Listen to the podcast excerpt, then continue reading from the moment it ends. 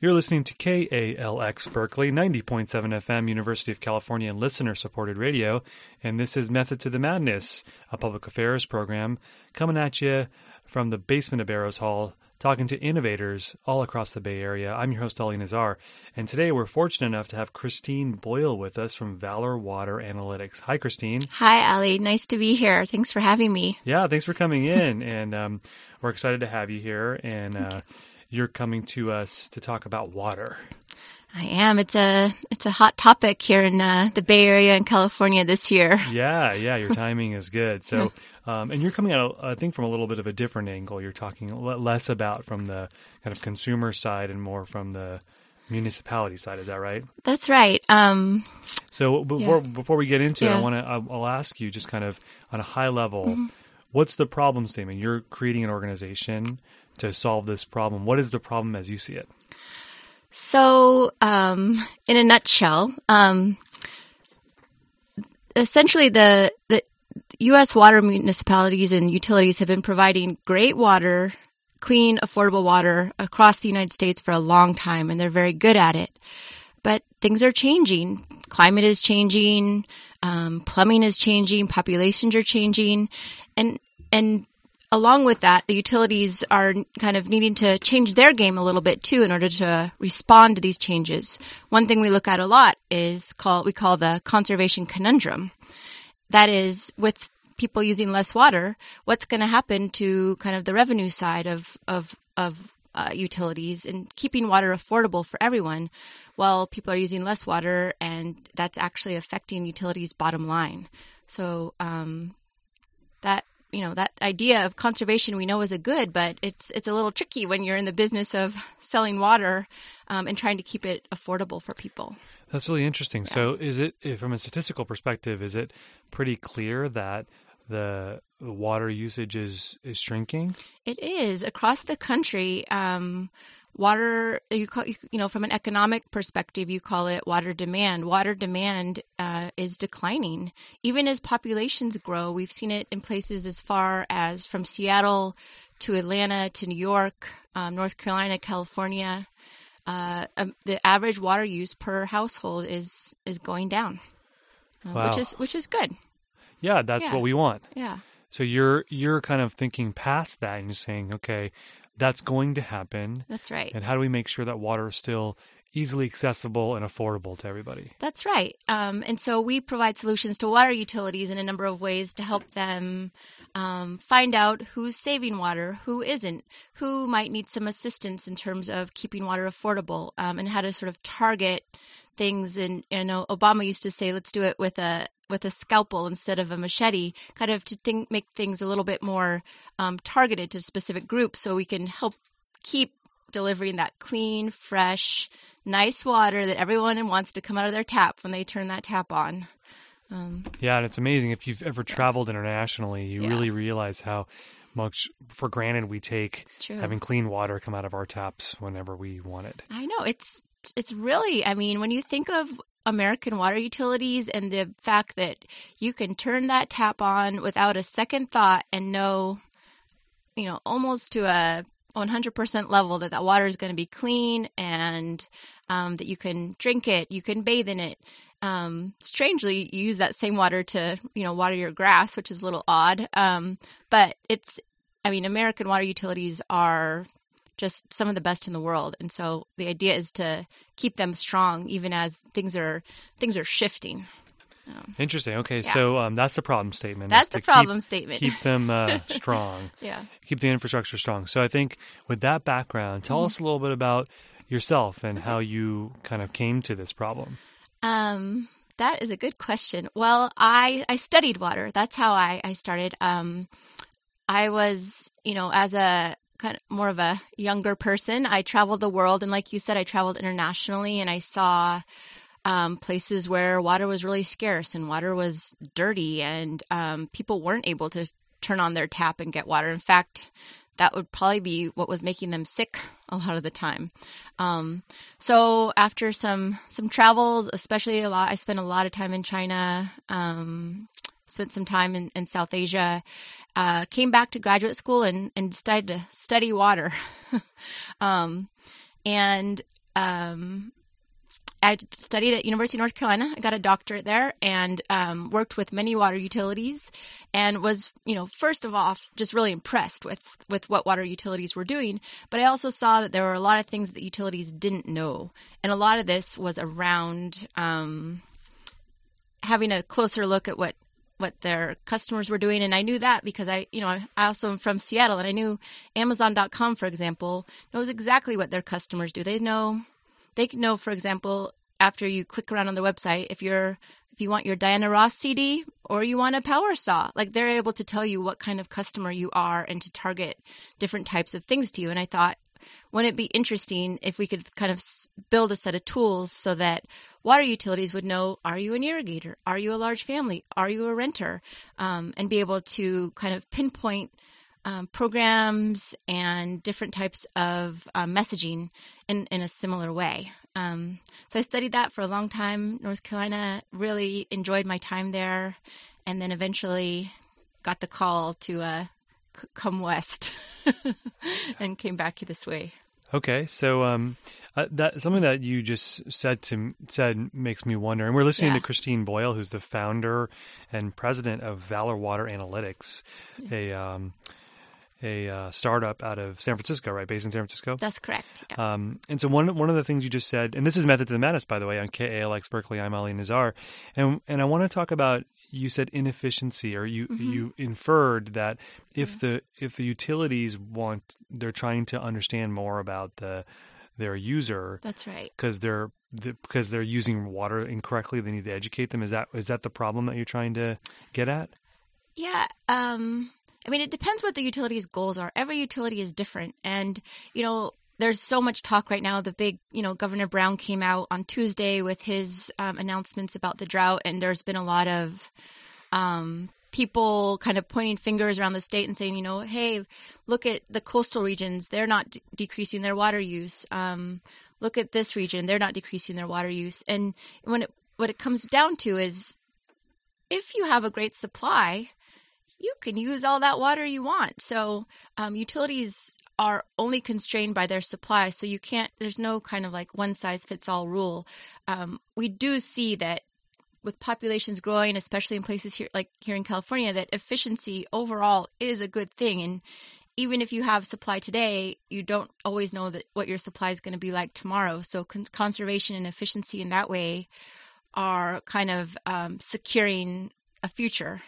Um, but that being said, I mean, people love their gardens, people love watering their lawns, and if you have supply and if you're willing to pay for that, there can be an efficient use there, but hey, you got to pay. Yeah, well, I guess what I'm asking is um, the uh, the Amazon's use case for the analytics is very clear because they Mm-hmm. Want to sell me more stuff. yeah. What is the utilities use case for the analytics? Like how like like besides just knowing how much water I spend, why would they care whether I'm a family or an irrigator or whatever?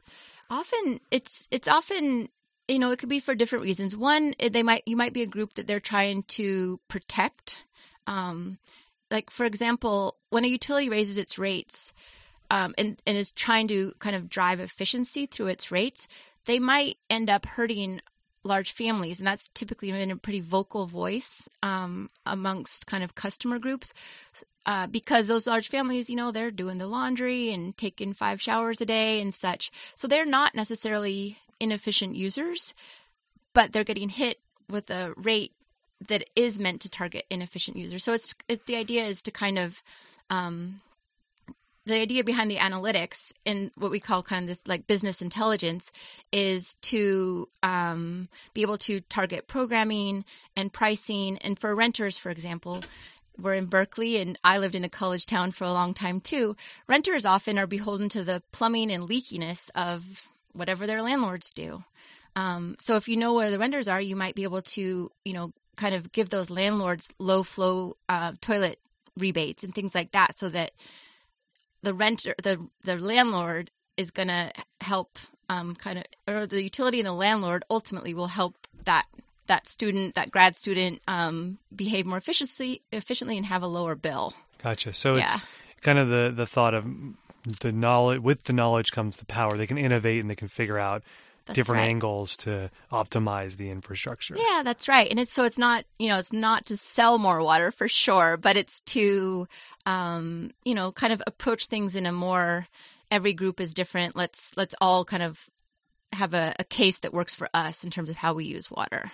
Now, um, was there uh, was there some incident with water on your trips that made you did you get sick from water or something? What what turned on the the water love? Wow, I have gotten sick from water. um, let's see. Well, you know, I think that water is really interesting. I mean, there's so many different aspects to it. You see it. The artists love to draw water. Uh, you know, there's sort of the religious and spiritual aspects of water. Um, there's the environmental aspect of water. But what really drew me into the water was water as kind of a human right and something that I thought like all people should have access to clean and affordable water. And and you know across this world they they just don't. And that a way to kind of empower people to you know like take care of their families and have jobs and do good in the world is making sure that they don't get sick. And and I did get sick from water. I mean I didn't I haven't had um like typhoid or cholera knock on wood but I certainly have lots of friends that have and know lots of people that have and have seen that it's just sort of a needless um, impediment for people to to live their lives um, and so it it inspired me this sort of this this human right to water and a human right to, to clean water um, it's kind of led me across on this long journey and it's been a lot of fun Yeah, so you you um the journey kind of began with the PhD. It sounds like so you're Yeah. now you're Dr. Christine Boyle, and that's that sounds really cool. and you decided to start a company. yeah So how did how did you get to that point of of, of attacking water from this perspective of, of starting a company to, to deal with it? Um, you know, I I love being a graduate student, and I and I enjoy kind of the scholarly contributions. Um, so a couple of things happen. One is that you know I I kind of a bit of impatience about myself that I kind of I really liked kind of the, the action and putting implementing ideas and seeing things um, kind of on the ground bring around the good that I that I was kind of seeking in the to you know for my career. Um, academia does that in a in a more slow paced way. Um, but I can say this to all the students that might be listening too is that I was lucky as a student to uh, work on a really cool research project. Um, and that research project was this, you know, customer sales analysis that I did at University of North Carolina with a great team there, Environmental Finance Center. And when I saw that we had created something that we could kind of scale and bring to um, to the world, to the market, that was kind of too exciting for me um, to turn to turn back from. So I just, you know, I was like, you know, to take a your homework project your your grad school project and then like turn it into bring it to market was just an opportunity that I just saw was like ripe at that moment.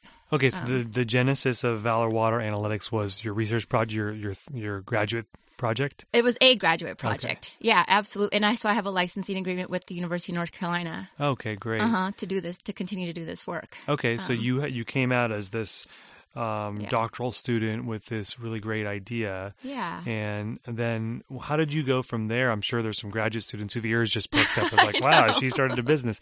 How do you go from there to moving across the country and actually starting a business? And tell us a little bit about what is what is the business? What does it do? So the business, um, so we take uh, water utility customer data, like like billing data, de-identified, so everyone's protected. We don't, no one's looking at account numbers or anything, but we we clean it and then we present it to utilities as you know, kind of a dashboard of sorts, um, so they can look and at things like their revenue profile and what their different kind of customer segmentation profiles look like and um, even as much as like what what is are the financial impacts of drought? Um, what are the financial impacts of conservation and how how does that affect your future planning? So it's served up as a um, as a dashboard that they can click on and um, is updated. And on the back end is the technology part which is a lot of you know the database management and data cleaning and the analytics that we write you know for everyone who's in uh, social sciences or natural sciences we use R which is a great programming language um, so that was the part that as a company we you know we needed to get some investors. We needed to test the market a little bit and see if there was gonna an appetite for this um, product. And uh, kind of take it from a research project into something that was a little more um, salient and kind of ready for the market to kind of you know put some more pizzazz to it. yeah. So, and we're we're speaking with Christine Boyle, the founder and CEO of Valor Water Analytics, uh, which is a water startup in the San Francisco in the in, in, the city of San Francisco. Mm-hmm. Uh, here on Method to the Madness on KALX Berkeley 90.7 FM. I'm your host Ali Nazar, and um, tell us a little bit about your investors and how you raise money. It's um, yeah, it's a hard thing to do, especially for someone who's an academic. It's know. you know it's something that you probably hadn't done before. Mm-hmm. How did how did that go down? So, um, you know, I started how a lot of people start is kind of went to friends and family and i had a little uh, we call like bootstrapping in the lingo um, so started with a little pocket of money and got a demo ready that enough you know you it's kind of like you need money to build your thing but you can't build your thing until you have money. It's a uh, it's it's tough especially when um, you're kind of new you know new to it all. You're not a kind of a seasoned veteran. Um, so I got a little money to build the demo and did that. And we have we have several contracts in the in the um, state of North Carolina that you know continue to feed some revenue. And then built the demo and just kind of went around and started talking to investors and getting people excited. Um, and is there like a, a, set of water investors, like people very there's, interested no, in water? Some, there's some really neat stuff going on in San Francisco. Let me name two that are really, really neat. First is Tumml, which is the accelerator that Valor Water Analytics is in their 2014 summer cohort. They're a urban ventures accelerator, and we are part of that group now. They've been incredibly helpful to us, um, and that's solving urban problems is their their niche, and it's they're terrific. There's another accelerator that we're affiliated with called Imagine H2O. Again, like an accelerator for solving water problems. So they also help connect us to to investors and investment groups. Um, I got and you know just to sort of like different things to do to kind of dive into the deep end of the pool. I joined the industry association and was elected chair of the American Water Works Association um, Financial Management Committee. So I you know could really kind of have my feet on the ground and um, be able to attend all the conferences and and you know like just go for it and kind of transition from being a scholar to more of a entrepreneurial side. Um, so I've been busy. and uh, so you just jumped in. It sounds I like did. Which is, the common. We have a lot of entrepreneurs yeah. on the show, almost all entrepreneurs, and that's the common theme. It's just it's the passion really for the problem that you're trying to solve, and true. that's what drives everything else. And and yeah. you can kind of solve any problem as long as you've got that passion yeah, and and you kind of believe in your solution, and and I really, I mean, from the we've worked with twelve utilities across the country now. We've just recently signed our uh, first contract for Northern California, which we're excited about, and like we've seen the results, and so that part, you know, keeps you going too. Yeah. Yeah. So, um, so you went out, you started knocking on investor doors, making presentations. Mm-hmm.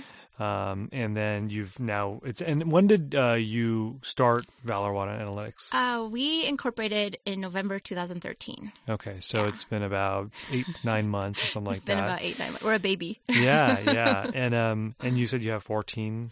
We have 14. Several of them were from working at the university, so they are kind of like legacy uh, legacy contracts. I would call them. Um, so they we've used you know we've done these analytics with them but they're you know they're they're kind of legacy contracts as opposed to you know kind of moving forward uh, in, in the California market. So, yeah. Which okay. is okay. and, and you you made reference to some success that you've seen. Is that yeah. success in terms of getting new contracts, or success in the usage of the product by the utilities? Um, well, both. I mean, we're excited to ha- kind of have points on the board yeah. with the contract, but mostly in the results. I mean, just to chat with the you know the CFOs and general managers and like for example we we worked with a a, a utility that we are able to show them how much use their water use has changed and how much that that's um, kind of impacted their bottom line. And they there was a drought in uh, 2007 2008 in North Carolina, and we saw that in fact a lot of their customers they had aimed for a 20% reduction, but 18% of their customers had reduced by 50%. That's I mean that's a lot. That's a big reduction and although that's good, it also meant that they lost 1.2 million dollars in revenue that year. And they were kind of scratching their heads about okay, how does that impact us moving forward? What do we do with that? Is that kind of a permanent shift downward? And we were able to help them um, kind of strategize around setting their conservation marks while re- remaining um, fiscally healthy. Um, so interesting. Yeah. So that's that's great. So it's really exciting. Nine months in, and you're already got customers and getting feedback, and this is a very such a meaningful thing you're doing. So that's very exciting. Congratulations. Thanks, Ali. It's it's been fun. yeah. So uh, again, we're talking to Christine Boyle, the founder and CEO of Valor Water Analytics, and so I want to kind of pivot a little bit. We've been talking about your solution, Yeah. and, and it's really exciting what's going on with you. Um, but now, as someone who has studied water and Yeah. has um, an analytics company about water, so you know a lot. Yeah. So I want to I want to ask about what everybody seems to be concerned about is the supply side. I think Yeah. you're talking about the demand side, which we can control somewhat, but we can't Yeah. control the supply side unless we start doing crazy desalination things or whatever. So, what what's your as someone who sits in uh, in this industry and has a lot of experience and knowledge? Um, tell us a little bit about what you see on the supply side. So supply, I mean, in I think you know we can just kind of talk about an arid climate, a place where supply is constrained, like California. Um, there are major, huge investments going into securing supply, and you know, like kind of like I said at the beginning, my you you can secure more supply, you can desalinate, but it's very expensive. So I think that the the balance that communities need to to to come to is okay you can you there are supply options but how do you how do you do that in a way that keeps water affordable for your community um, and doesn't completely mortgage you know many generations to come in terms of paying for it i mean i was just down in san diego and they that is a very impressive water agency but they've invested um, over a billion dollars in their desal projects and you know multiple reservoirs. And that that works for that community and that's okay.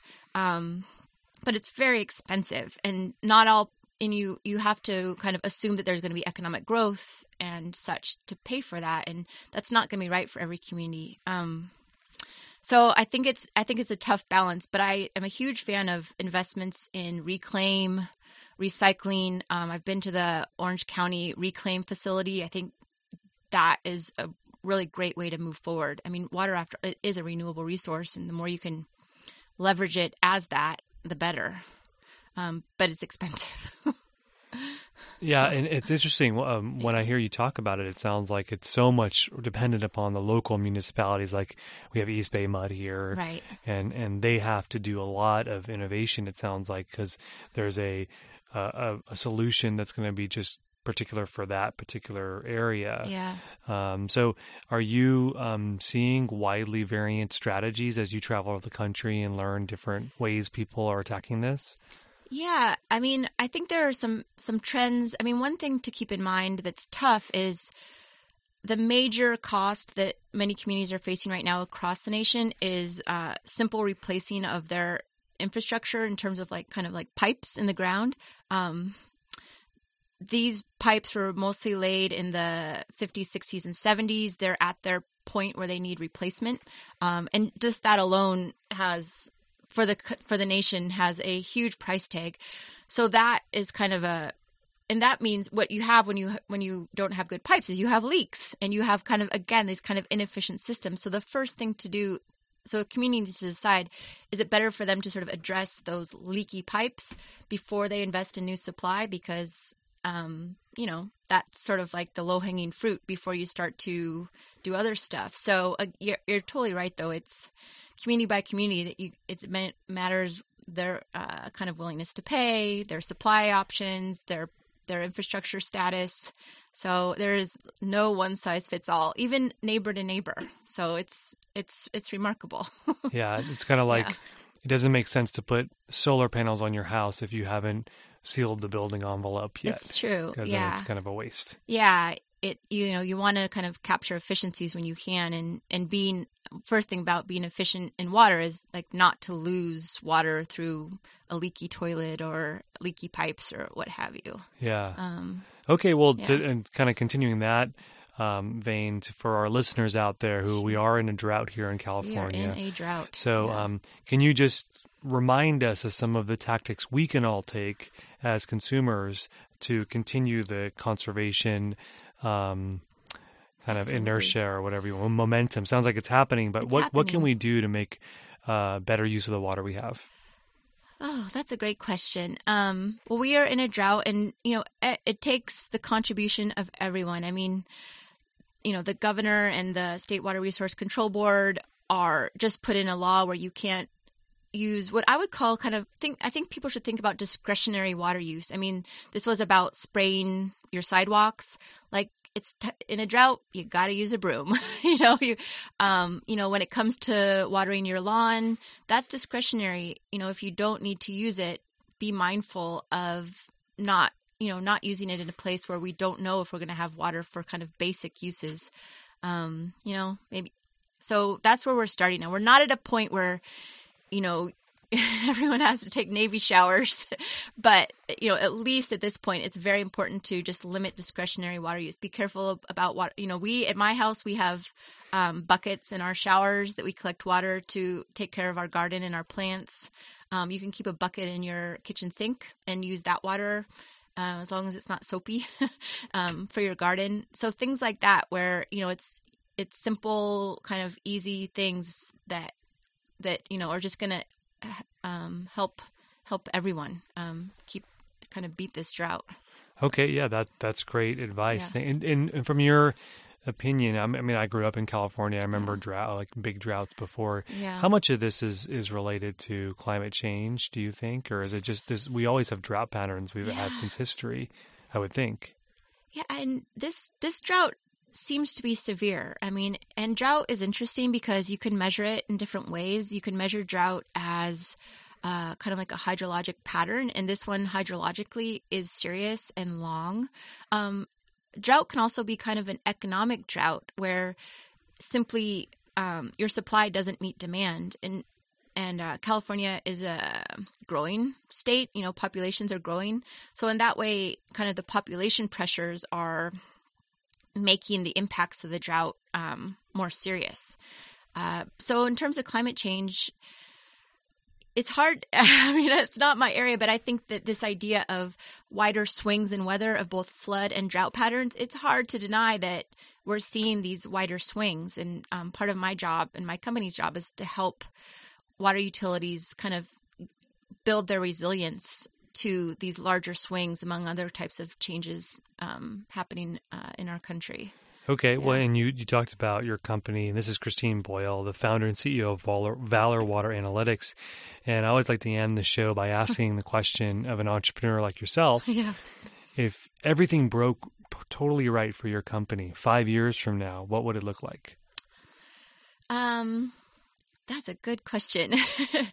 uh, so we what we want is, you know, what we're selling to utilities. This idea of kind of business intelligence for water utilities and new tools to understand customers and, inter- and the um, relationship between customers, revenue, and sales. It's a new concept, so it's going to take a little while to. But what we want is we want we want to sell the concept. We want utilities to begin thinking this way because you know, I honestly think that this is going to help strengthen um, their position to, again, kind of provide clean and affordable water. So, uh, at some point, we would like to partner with kind of larger organizations that are servicing utilities, um, water utilities. There are thousands of water utilities. Um, so, you know, to to kind of to reach all those communities is a is a big job, and eventually we'll we'll partner with kind of larger organizations that are already kind of uh, in these places in these communities to help. Um, but I would love to see, you know, we need to sell the concept first and prove ourselves. So in five years, hopefully, we'll have done that and really be kind of integrated into um, utility operations. Oh, great! Exciting. It's, you know, there's so many different types of innovation, and this is one that I think people don't really understand how important it is. These are infrastructure investments that need to be made in the country yeah. to make us resilient and be able to withstand whatever is going to come our way. That's so right. Uh, thank you for the the idea and for coming on the show today. Really appreciate it. And if people want to learn more, how would they get in touch with you? Uh, you can uh, reach me probably via email is the best, uh, Christine at valorwater.com or look at valorwater.com and, and reach out to us. I like talking to everyone. I love talking to students. So um, for the students in particular, uh, my heart goes out to you for all your hard work and dedication, and um, always feel free to reach out. Okay, well, thank, thanks for coming on the, the yeah. show today, Christine. You've been listening to Method to the Madness on KALX Berkeley. My name is Ali Nazar. Thanks for listening and have a great Friday, everybody.